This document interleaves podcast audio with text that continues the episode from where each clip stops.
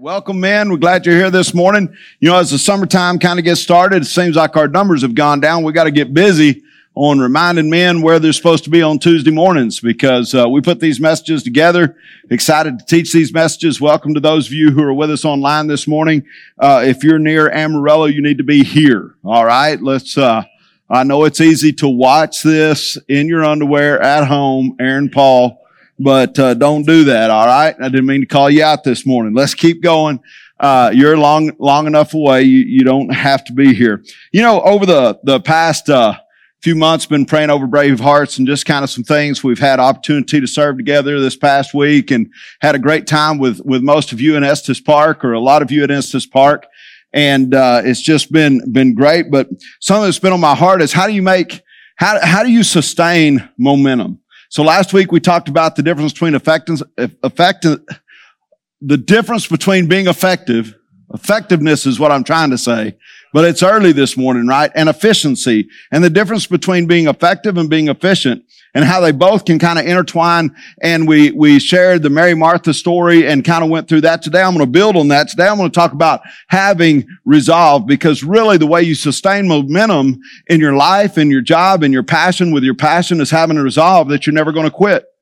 You know, I love this. Like I said, I love this time of year to watch the relays and the different things that people post on Facebook, because track season just ended up, and I like to watch track, and I always time them when I'm watching them to see how fast they run the hurdles, or to see how fast they run the 100, or whatever it may be.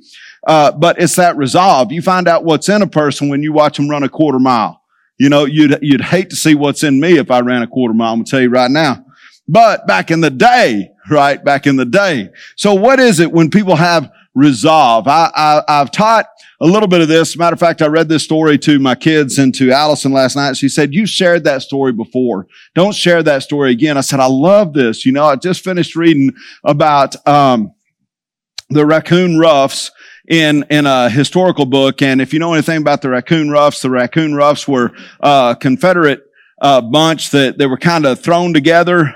They were rough kind of people that were mountainous people that a man by the name of John B Gordon kind of formed them. He was actually a law student, dropped out of law school to form this unit, this cavalry unit, and they came down to help the Confederacy. Unfortunately, they were beat, but yet there was something about John Gordon that was different. There was something about well, we'll get in that here in just a minute, but there was just something about the resolve that men had in their day and time. If they thought they were right, if they thought they were on the right side of things, they really just went for everything, and they stayed connected. Remember, the promise goes to those who persevere. Throughout Scripture, those who persevere, it means they don't just start something, they persevere through it until they get where they're supposed to be in this life and the life to come. John B. Gordon, like I said, he formed these Raccoon Roughs, and I want to share his story because you talk about somebody who was resolved. And he was more resolved for his men than he was for his own life, which is going to become very important to us today. I'm also going to tag on Sunday's message just a little bit. So if you guys listen to Sunday message, if you were here on Sunday's message, we talked about worship, the importance of worship. I wasn't able to get my last point in there, so I threw it in this one. And we're going to extend that next week. So we've got kind of a two-part series here that's starting today. But let me talk about his resolve. On September 17th, 1862, while positioned in the middle of Robert E. Lee's line in the Battle of Sharpsburg, Gordon demonstrated incredible bravery and superior leadership. The first horrific volley from the advancing soldiers sent a mini ball through Gordon's right calf while they were all around him. Chaos was reigning. On the right and on the left, he said, "My men were falling and dealing in crossfire like trees in a hurricane, just falling to my right and falling to my left. Higher up in the same leg, I was again shot. I was able to walk along the line and give encouragement to my resolute riflemen. Later in the day, the third ball pierced my left arm." Now, y'all know what a mini ball is? Everybody know what a mini ball is? Anyway, they still find these. Well, it takes a chunk of flesh out when it hits. Let me just say that. Even though his men pleaded with him to go to the rear, Gordon said, "I could not consent to leave them in such a crisis." A fourth ball ripped through my shoulder. The shocks and loss of blood had left but little of my normal strength. While attempting to encourage a wavering line, I was shot down by a fifth ball, which struck me squarely in the face, and I passed out. Gordon was later carried to the rear and was revived later that night. Now, here's a fascinating fact. At one point, Gordon fell unconscious into his cap, and he would have drowned in his own blood had it not been for a hole that was shot through his cap earlier in that day. Now, somewhere there had to be some resolve in this man. Somewhere this guy said, I'm just willing to go to bat for the mission at hand. Now, like I said, he was Confederate, and I praise God that the Confederates didn't win. That was a justifiable war. We're going to talk about Abraham Lincoln. Most importantly, we're going to talk about Jesus Christ here in just a moment. But here's the truth about a man like that. He had incredible resolve. What causes some men to be able to lead regardless of the circumstances around them? If you ever wondered about that, I mean, what creates great leaders to have such a resolve? Well, I want you to hear me, men. Those two things go together. Great leadership and great resolve will never be separated. You can't. You cannot separate those two things. Resolve and leadership go together. I am resolved. I am determined. I have a will. I will not back up. I will stand firm. This is who I am. Those two will always be found together. You will never find a great leader without the term resolved attached to him in his leadership. So when everything is falling out, some men stand out. We all want to be the one who is not looking to run away, but looking to run into, the one to make a difference, to be a possible and incredible leader, changing the destination for eternity. But the truth is, most of us have our fear factor kick in. Let's just be honest. When we wet our pants when the bullets begin to fly, our self-conscious along with our self-preservation begins to take over. Instead of hearing charge, we hear the words run. Right? And look, it's not just in war. Our culture is so politically correct today. Many of us are afraid to take a stand for anything. We would rather be passive than to be persuasive. Look at the elections. A good year for voting is usually about 60% in a presidential year. Why won't people stand up for what is right? Let me ask you a question this morning, men. Is there anything that you are immovable in? You just got to ask yourself, is there something, is there anywhere that I can be immovable in? Is there a way that I can take a stand? Is there something I'm willing to take a stand for and not be pushed around? Abraham Lincoln stated, "Be sure you put your feet in the right places and then stand firm." And when you think about Abraham Lincoln, or you think about George Washington, or you think about Jesus Christ, here's the truth. These men knew who they were, and they were immovable in some things. Anytime you take a stand for something, that means there must be opposition. Y'all get that?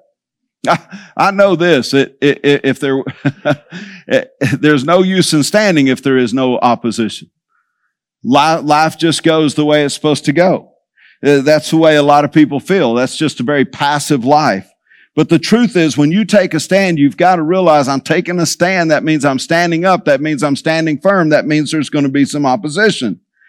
You know, many of your parents could have been difference makers, but they weren't. That's right.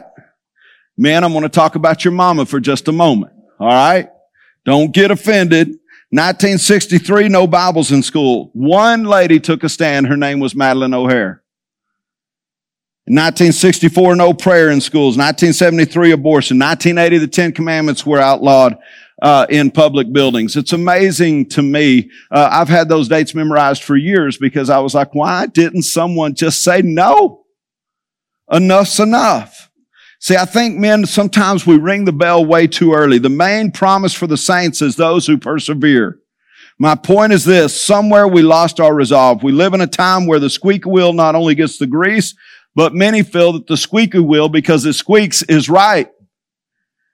About 3 or 4 months ago, I had a tractor on the back of a trailer, and I was headed out to the farm, and it's doing some cleaning out there. And I turned the corner out of my drive, and I heard a wheel back there going, and I was like, it'll be all right.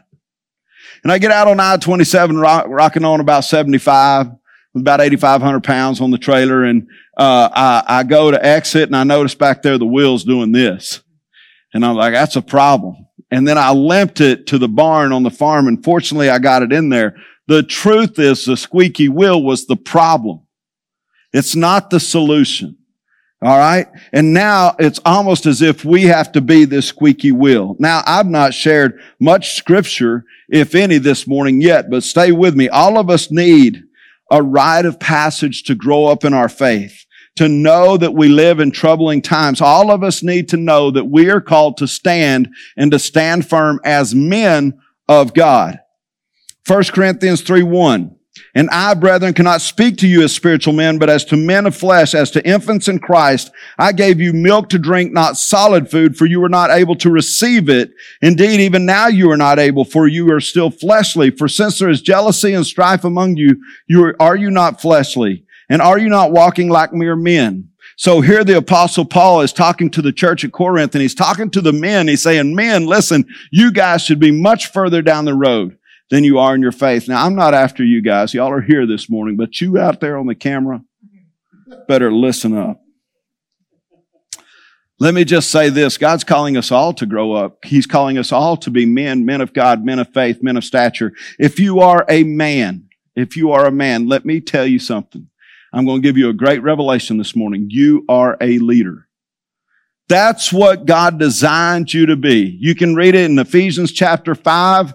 You can read it in Genesis chapter 2. It doesn't matter from the beginning to the end, even in Revelation. If you are a man, you are called to lead.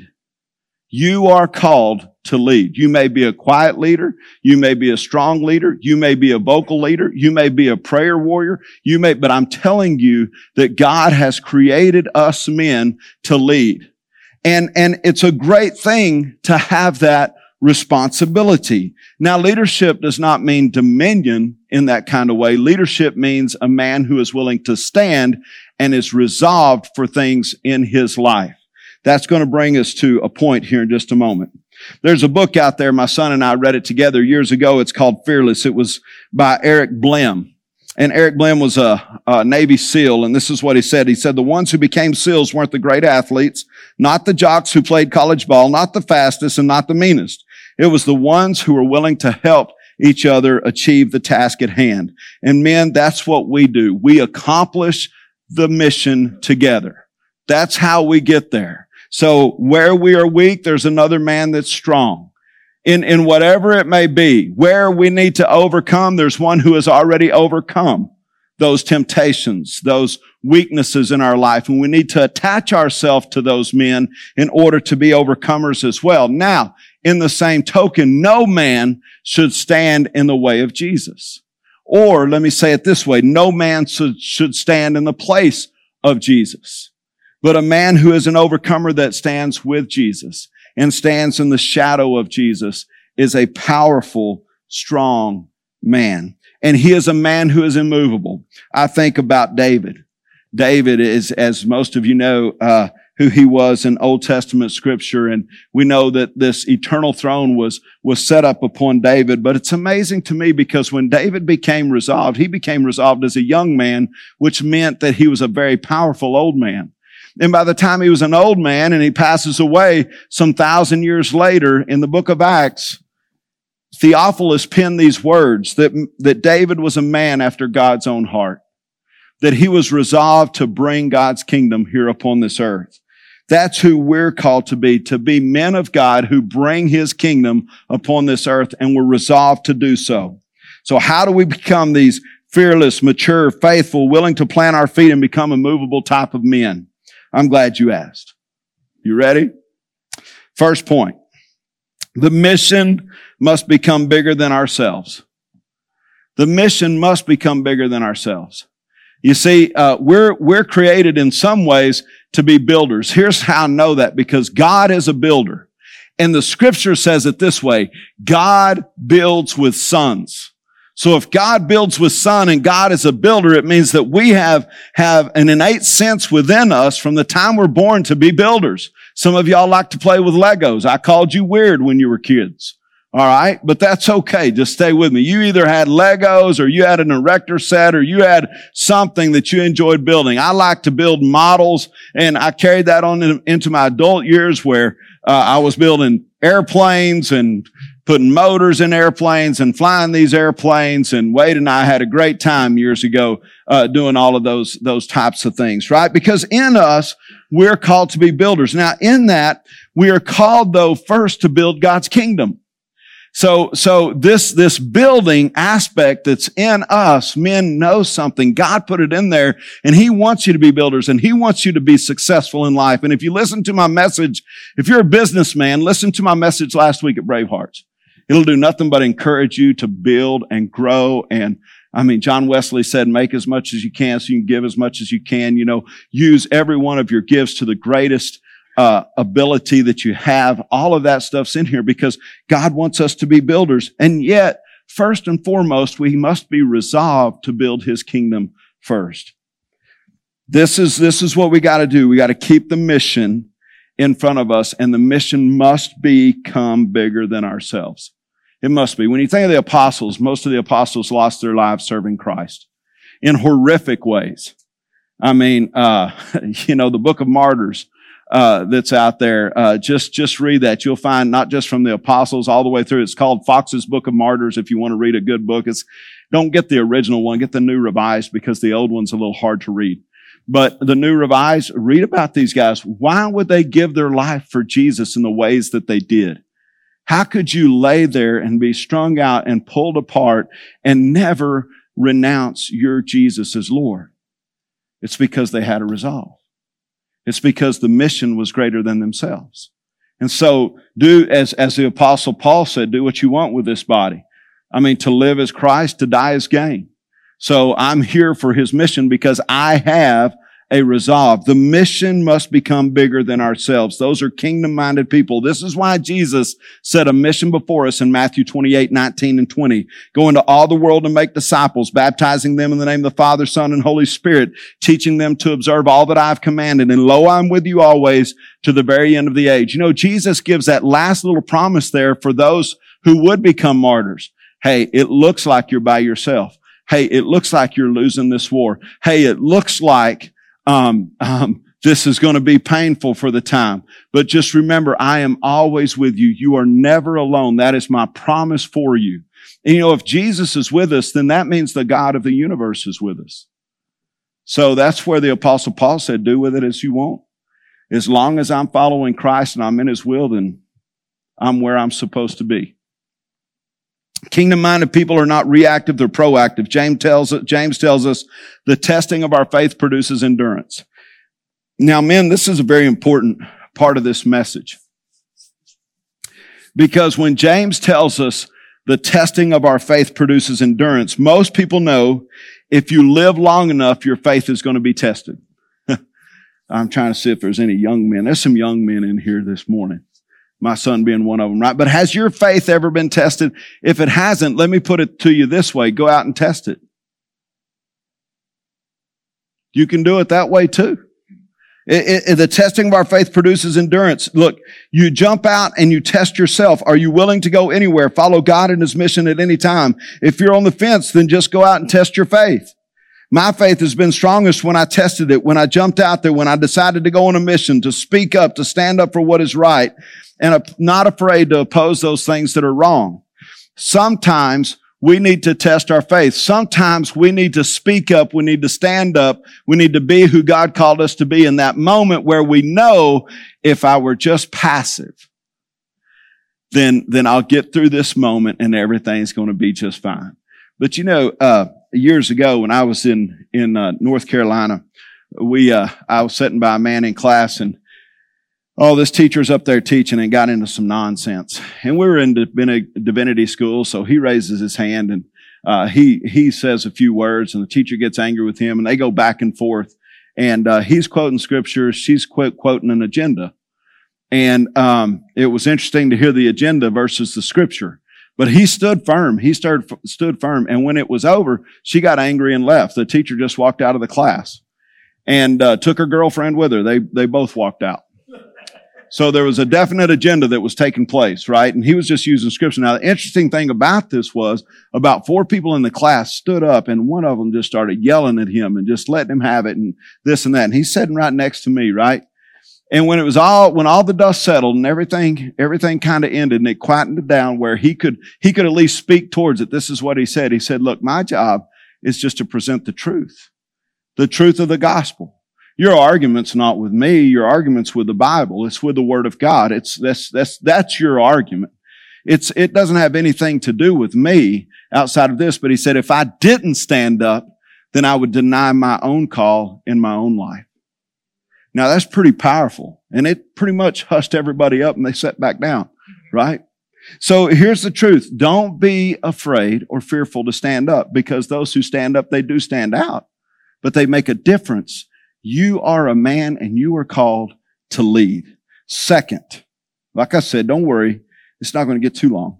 But my second point here is character, godliness. Now, I want to talk about godly character for just a moment, because when I spoke this week on Sunday morning's message, I didn't get to this point. And I had to take all of this out, and I thought, well, I'll just save it for the minute, Bravehearts. All right? Godliness, godly character is found in Corinthians, is found all throughout Scripture. What is godliness? Well, we are called to be men of character, and not just men of character. I love men of character, right? But men of godly character take character one step further.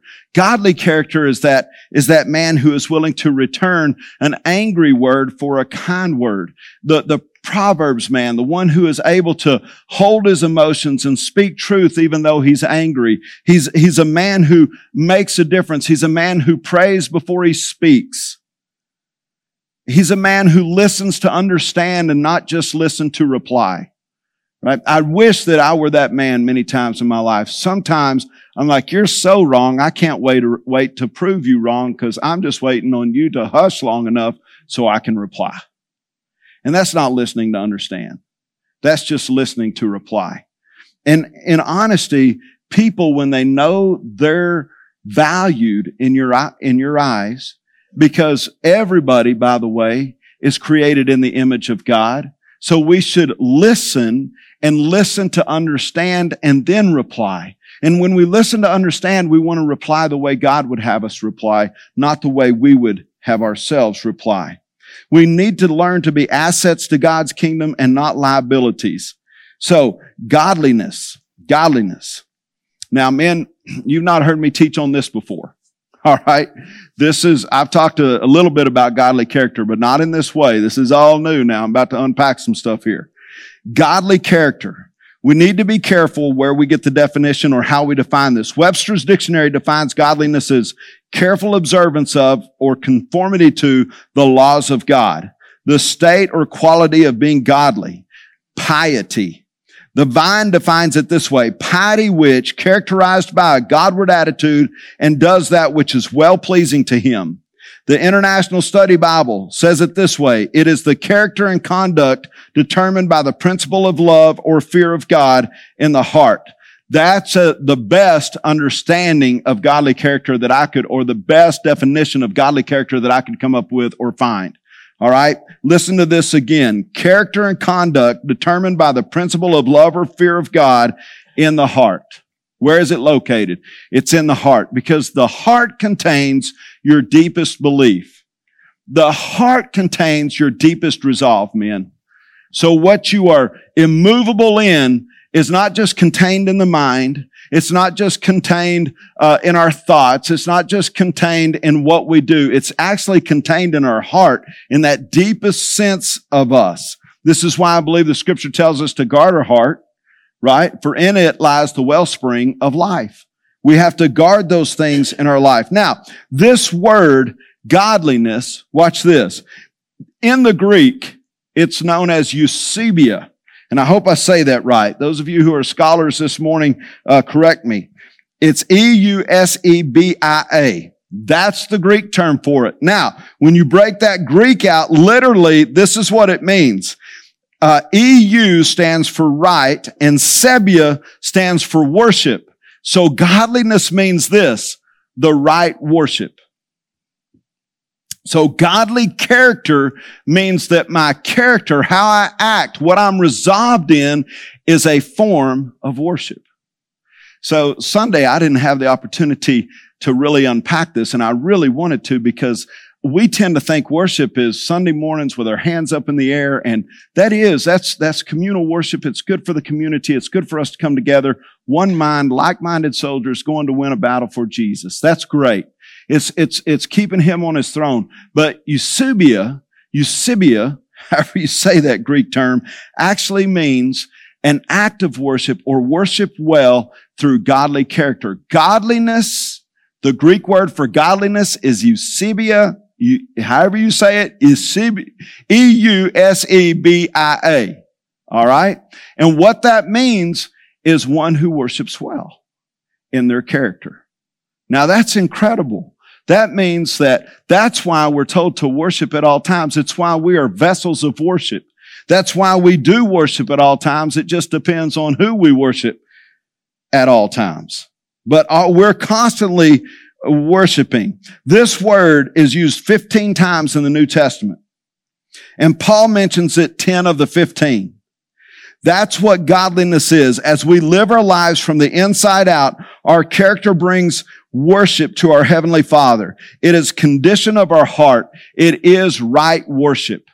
And so that's why godly character, that's why having a resolve in who you are and what you stand for and standing firm in who you are is so important. It's so important to God's kingdom, man, that this is what we do. This is who we are. Character is like a tree and reputation is like its shadow. The shadow is what we think of it. The tree is the real thing. Abraham Lincoln said those words.